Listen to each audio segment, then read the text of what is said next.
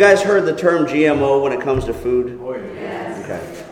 Well, for, for any that any that haven't, uh, GMO is short for genetically modified organisms, and, and in food production, uh, the term is used to describe uh, crops that have been bioengineered in some kind of way or, or shape or form. When scientists actually remove uh, one of the genes uh, from the DNA of another organism and recombine them with the DNA of the plant uh, that they want to alter. And, and the object of that being to give that plant uh, some specific characteristics that it doesn't already have naturally, whether it's to create higher yields or better insect resistance or improved taste, you, you name it.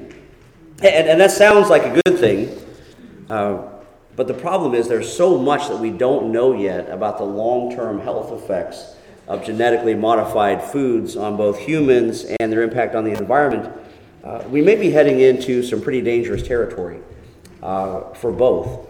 When the people out there, you know, with all these big brains and all their bright ideas start messing with the natural order of God's creation. So, just, just in my opinion, when it comes to food, my advice is keep it all natural. Uh, however, as you're about to see, uh, that advice isn't good when it comes to the spiritual side of life, where uh, as the Bible is about to tell us today through the pen of the Apostle Paul, when it comes to the natural state of mankind, we need a whole lot more than just a little modification. We need a complete remake, uh, and one that only God can do. So we're continuing our, our series in 1 Corinthians. Uh, we're in, made it to chapter 2. So if you have your Bibles, open it to 1 Corinthians chapter 2, and I'll be reading you the first 16 verses. And listen now for the voice of the Spirit. This is Paul writing, he said, When I came to you, brothers, I did not come proclaiming to you the testimony of God with lofty speech or wisdom. For I decided to know nothing among you except Jesus Christ and Him crucified. And I was with you in weakness and in fear and much trembling. And my speech and my message were not in plausible words of wisdom but with demonstrations of the Spirit and of power, so that your faith might not rest in the wisdom of men, but in the power of God. Yet among the mature we do impart wisdom, although it is not a wisdom of this age or the rulers of this age who are doomed to pass away. But we impart a secret and hidden wisdom of God, which God decreed before the ages for our glory. None of the rulers of this age understood this for if they had, they would have not crucified the Lord of glory. But as it is written, what no eye has seen, nor ear heard, nor the heart of man imagined, what God has prepared for those who love him. These things God has revealed to us through the Spirit. For the Spirit searches everything, even the depths of God. For who knows a person's thoughts except the Spirit of that person, which is in him? So also no one comprehends the thoughts of God except the Spirit of God. And now we have received not the Spirit of the world, but the Spirit who is from God, that we might understand the things freely given to us by God. And we impart this in words not taught by human wisdom, but taught by the Spirit, interpreting spiritual truths to those who are spiritual. The natural person does not accept the things of the Spirit of God, for they are folly to him and he is not able to understand them because they are spiritually discerned. The spiritual person judges all things, but is himself to be judged by no one. For who has understood the mind of the Lord so as to instruct him? But we have the mind of Christ. And, brothers and sisters, this is the word of the Lord to us this morning. Thanks, be to God. So, Father God, now that your word has been read, heard, we ask you would lend to it the power of your Holy Spirit that we might see your Son exposed in it, Father, because that's what we're here to see and do. And we thank you for all that you're about to reveal to us by that Holy Spirit. In Jesus' name, amen. amen. So, you know, just as a kind of a, a brief review of what's been going on in this church in Corinth, if you remember, the people of the church, instead of centering around the Word of God and the saving power of the cross, had instead divided themselves into groups over all kinds of secondary issues, with each one of them claiming the wisdom and instruction of a favorite teacher.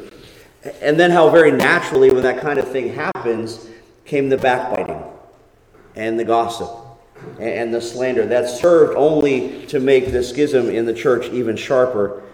Until, as one commentator suggested, he said, instead of having the mind of Christ dwelling in them there, they descended into hatred and envy. And so Paul's calling on them to get their act together. And he's asking them rhetorically, as we saw two weeks ago in 1 Corinthians 1.13, he says, Is Christ divided?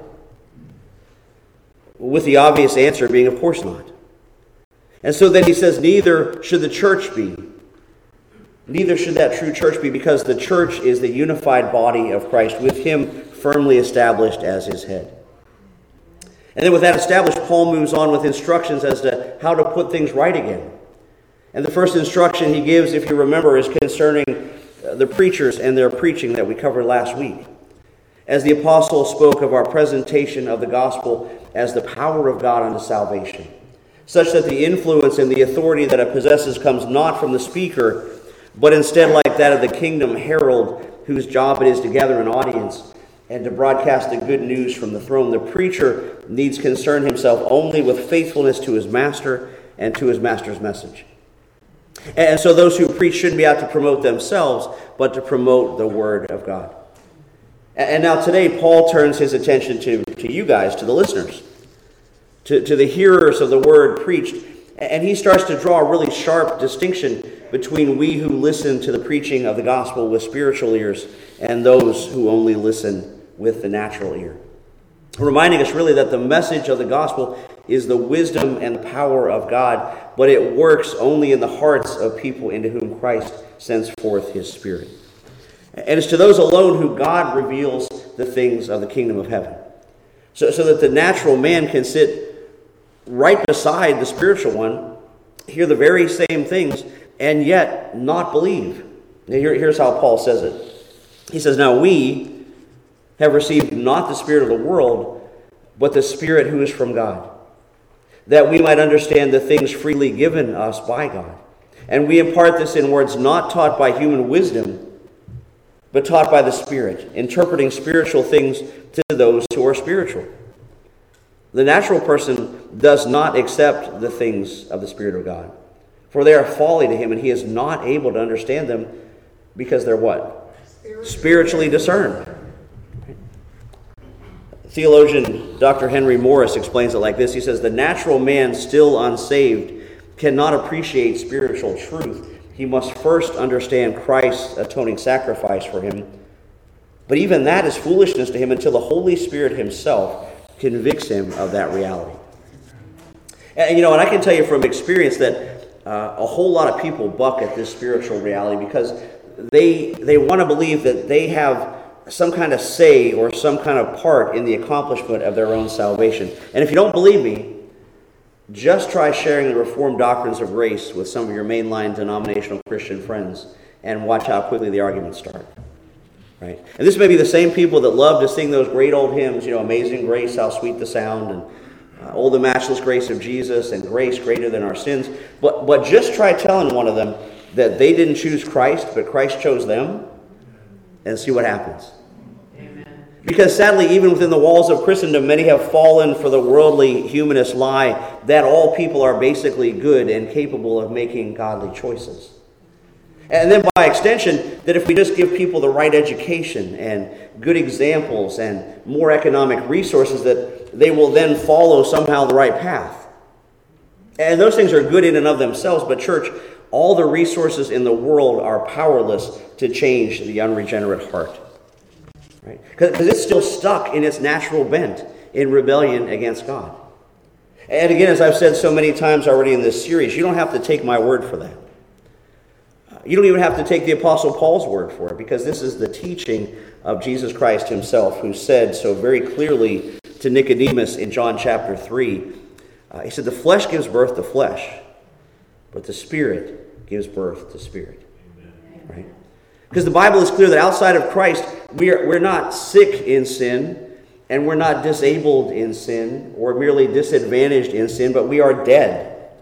And can, in the words of one author, no more draw near to God than a corpse can summon the strength to get out of its grave. And so the supernatural work of God is to change the natural man into the spiritual one. And, so basically, to do to a person kind of like what that bioengineer does with those plants. And he, he removes the, the natural, inborn, sinful, broken, hell bent genes in someone and replaces them with the spiritual influence of himself and of his word. So that they are now something completely new and able to be increasingly resistant to sin and to be improved for service and to be able to produce a yield for the kingdom as one able to, in the words of Mark chapter 4, to hear the word and accept it, and to bear fruit 30 fold and 60 fold and 100 fold. Uh, but just don't expect those who aren't believers to understand what it is that you're on about because they can't. And they won't. Uh, and that reality, sadly, uh, it shows up in everything they do, and you don't have to look any further than the politics of the upcoming election cycle to see that on full display. And, and I know occasionally I've been criticized for being a little too political, but I'm okay with that. Because the truth is that if Jesus Christ is Lord, then he's Lord over who you vote for. Amen. Right? Which means, as a believer, you have no business voting for candidates that hate the true church of Jesus Christ and everything she stands for. Because, quite honestly, if you claim to be a follower of Jesus Christ, but you vote for a candidate that supports abortion over adoption, or Islam over Israel, or homosexuality over holy matrimony, or transgenderism over biological reality, or socialism over Christian stewardship, not only are you not being a consistent Christian witness, you have compromised your faith and you are aligning yourself with the enemy. Because what it, it, well, it's, very true that God does not lend his blanket endorsement to any political party, uh, but I can promise you that the devil and his demons do. And so, for that and for all kinds of reasons, we as believers need to be reawakened and we need to be reattuned to the spiritual wisdom of God in the salvific work of the cross. And we got to start calling these things out. Right? And we have to do it head on. Because too much of the time our faith has become shallow and self centered and self seeking. It's all, it's all show and fluff and only succeeds in satisfying our felt emotional needs or maybe some misplaced guilt without ever actually calling us to live out our lives in covenant with or real commitment to God. And, church, that's sad. And that's just wrong. Because we should be growing spiritually. We should be living out our faith in this world and in the marketplace of ideas. And we should be developing a deeper individual relationship with Jesus. And you know what? Bible believing churches should be at full capacity and having to do three services. Right? But that's not happening. Because to do that takes a hard look at ourselves first. And it takes a personal heart move to repentance. And not just repentance for our own personal sins, as important as that is, but for the sins of our nation. And, church, that's not going to happen if we keep ourselves too distant from the problem, or worse yet, if we pretend like none exists. Especially within the walls of the American church.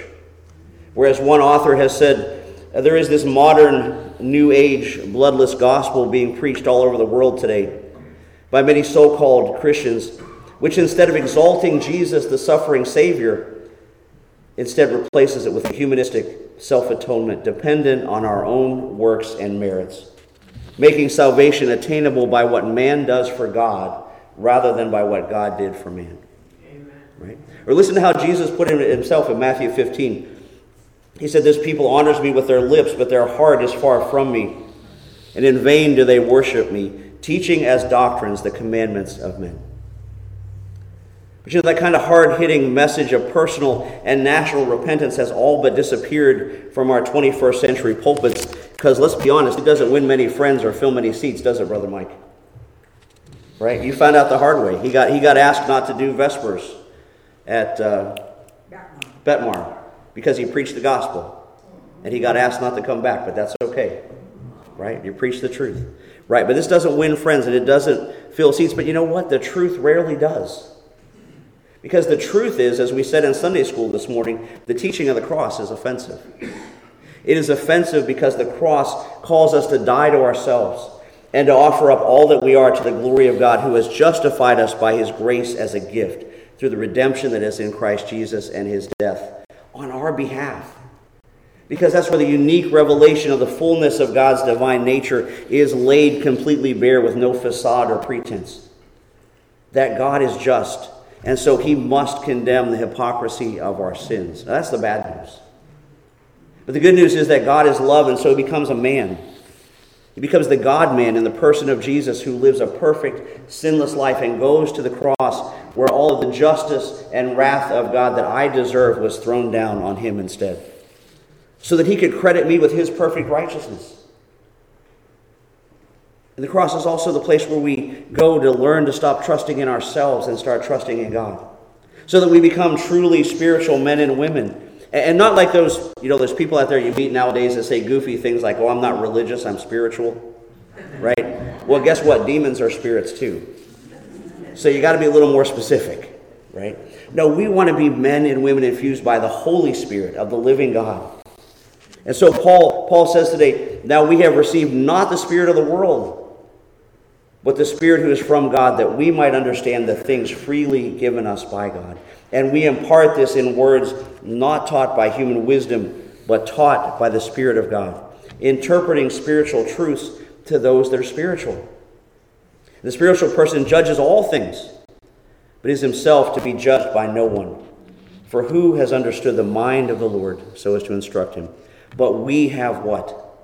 The mind of Christ.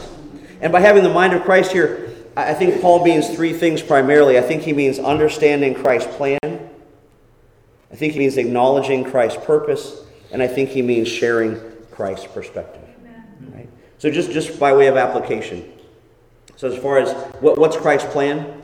Well, his plan as a member of the eternal Trinity is in union with the Father and the Spirit, first and foremost to bring glory to himself. That's the plan. And it's a theme that's repeated over and over and over in Scripture that this cosmos and all the creatures in it were made for one purpose and one purpose only, and that is to glorify God. All the way back in Isaiah, where we've been in Sunday uh, no, Bible study, uh, when God promises to rescue his chosen people, he, he calls out, he says, To my sons from afar and my daughters from the ends of the earth, everyone who is called by my name, whom I created for my glory, whom I formed and made. And, church, it's not just Israel whom God created for his glory, but everything. It's why the New Testament says again and again things like whether you eat or drink or whatever you do, do it all for the glory of God. Or, or the, in the, the gospel says, let your light so shine among men that they may see your good deeds and give glory to your Father in heaven. And don't get this twisted. This is not, this is not about us doing God a favor to boost his ego. Church, this is about getting in line with the direction that the universe is headed or risk getting left behind. Right? And I don't have really the, the time that it would take to delve into it right now as deeply as we could, but just, just so you understand, when God says that He created us for His glory, it doesn't mean that He created us so that He can become more glorious or that his beauty and his perfection would somehow be increased by us, but rather the cosmos and the creatures that he made became the canvas onto which that inherent glory gets displayed. And when we forget that, is when we get enticed by the vain philosophies of this world that put us at the center of it instead of God, who through his planned glorification intends for the salvation of sinners as he restores the cosmos to its original order and perfection. And that's when, secondly, we come to the purpose. And we know Christ's purpose because he told us what it was in Luke 19:10 when he said, For the Son of Man came to seek and to save the lost. Right? And then thirdly, once we have the plan and then we have the purpose revealed to us by the infusion of the Holy Spirit, we gain more and more of our Lord's perspective of everything that we see around us. Right? We start to recognize Jesus' perspective in our lives on humility and obedience. Like the Bible says in Philippians 2, we should have this mind among ourselves, which is yours in Christ Jesus, who, though he was in the form of God, did not count equality with God a thing to be grasped, but emptied himself by taking the form of a servant. And being born in the likeness of men, and being found in human form, he humbled himself by becoming obedient to the point of death, even death on a cross. And, and we also get his perspective on compassion for the lost from like Matthew chapter 9. It says, when, when Jesus saw the crowds, he had compassion for them because they were harassed and helpless like sheep without a shepherd. And we begin to share Jesus' perspective from Luke chapter 5 on prayerful dependence on God because it, the, the scriptures talk about seeing him often withdraw to desolate places to pray. And with all of those things drawing together to demonstrate that those with the mind of Christ stand in sharp contrast to the wisdom of humanity.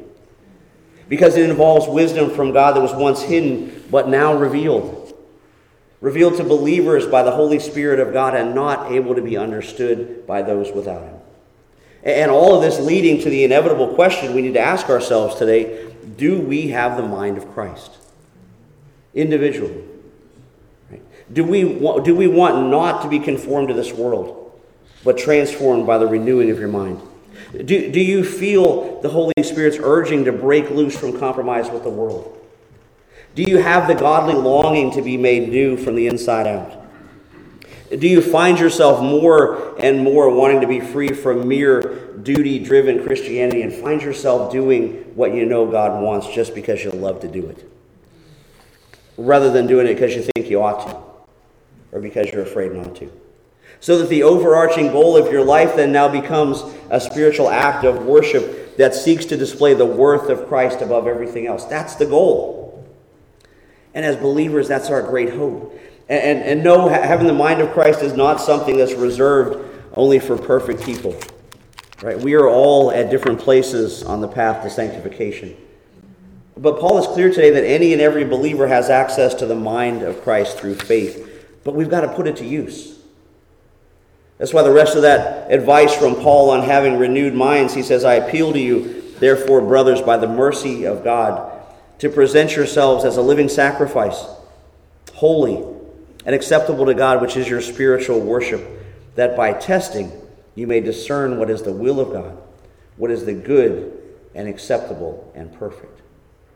As, this proceeds to unfold over a whole lifetime for us, under the watchful eye of a loving, faithful God. And saying in the words of Scripture, being confident in this, that he who began a work in you will carry it on to completion until the day of Christ Jesus. And so, if you are in Christ today, brothers and sisters, rest in that truth and let it give you peace, but not peace to the point of inaction. Let it be the basis of a firm foundation to share your faith with confidence and with conviction. And if, if you're not, if, if you're still outside of the faith this morning, uh, you know, if everything you've just heard me say either bored you to tears or made as much sense to you as a screen door on a submarine, uh, it's, it's still not too late for you.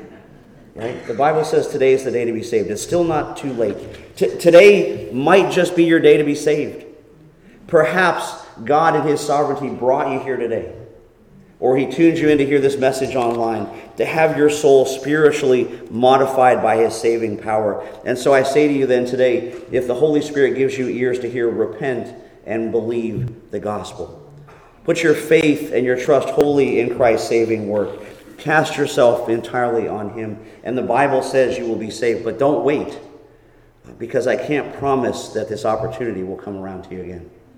Do it today in Jesus' name. Will you pray with me? Father God, come now by your Holy Spirit and, and call new sheep into the fold today. Give that perfect wisdom from above that only comes from and by you. Uh, and glorify yourself today, Father, in the extension of your kingdom through Christ our Lord, in whose name we pray. Amen.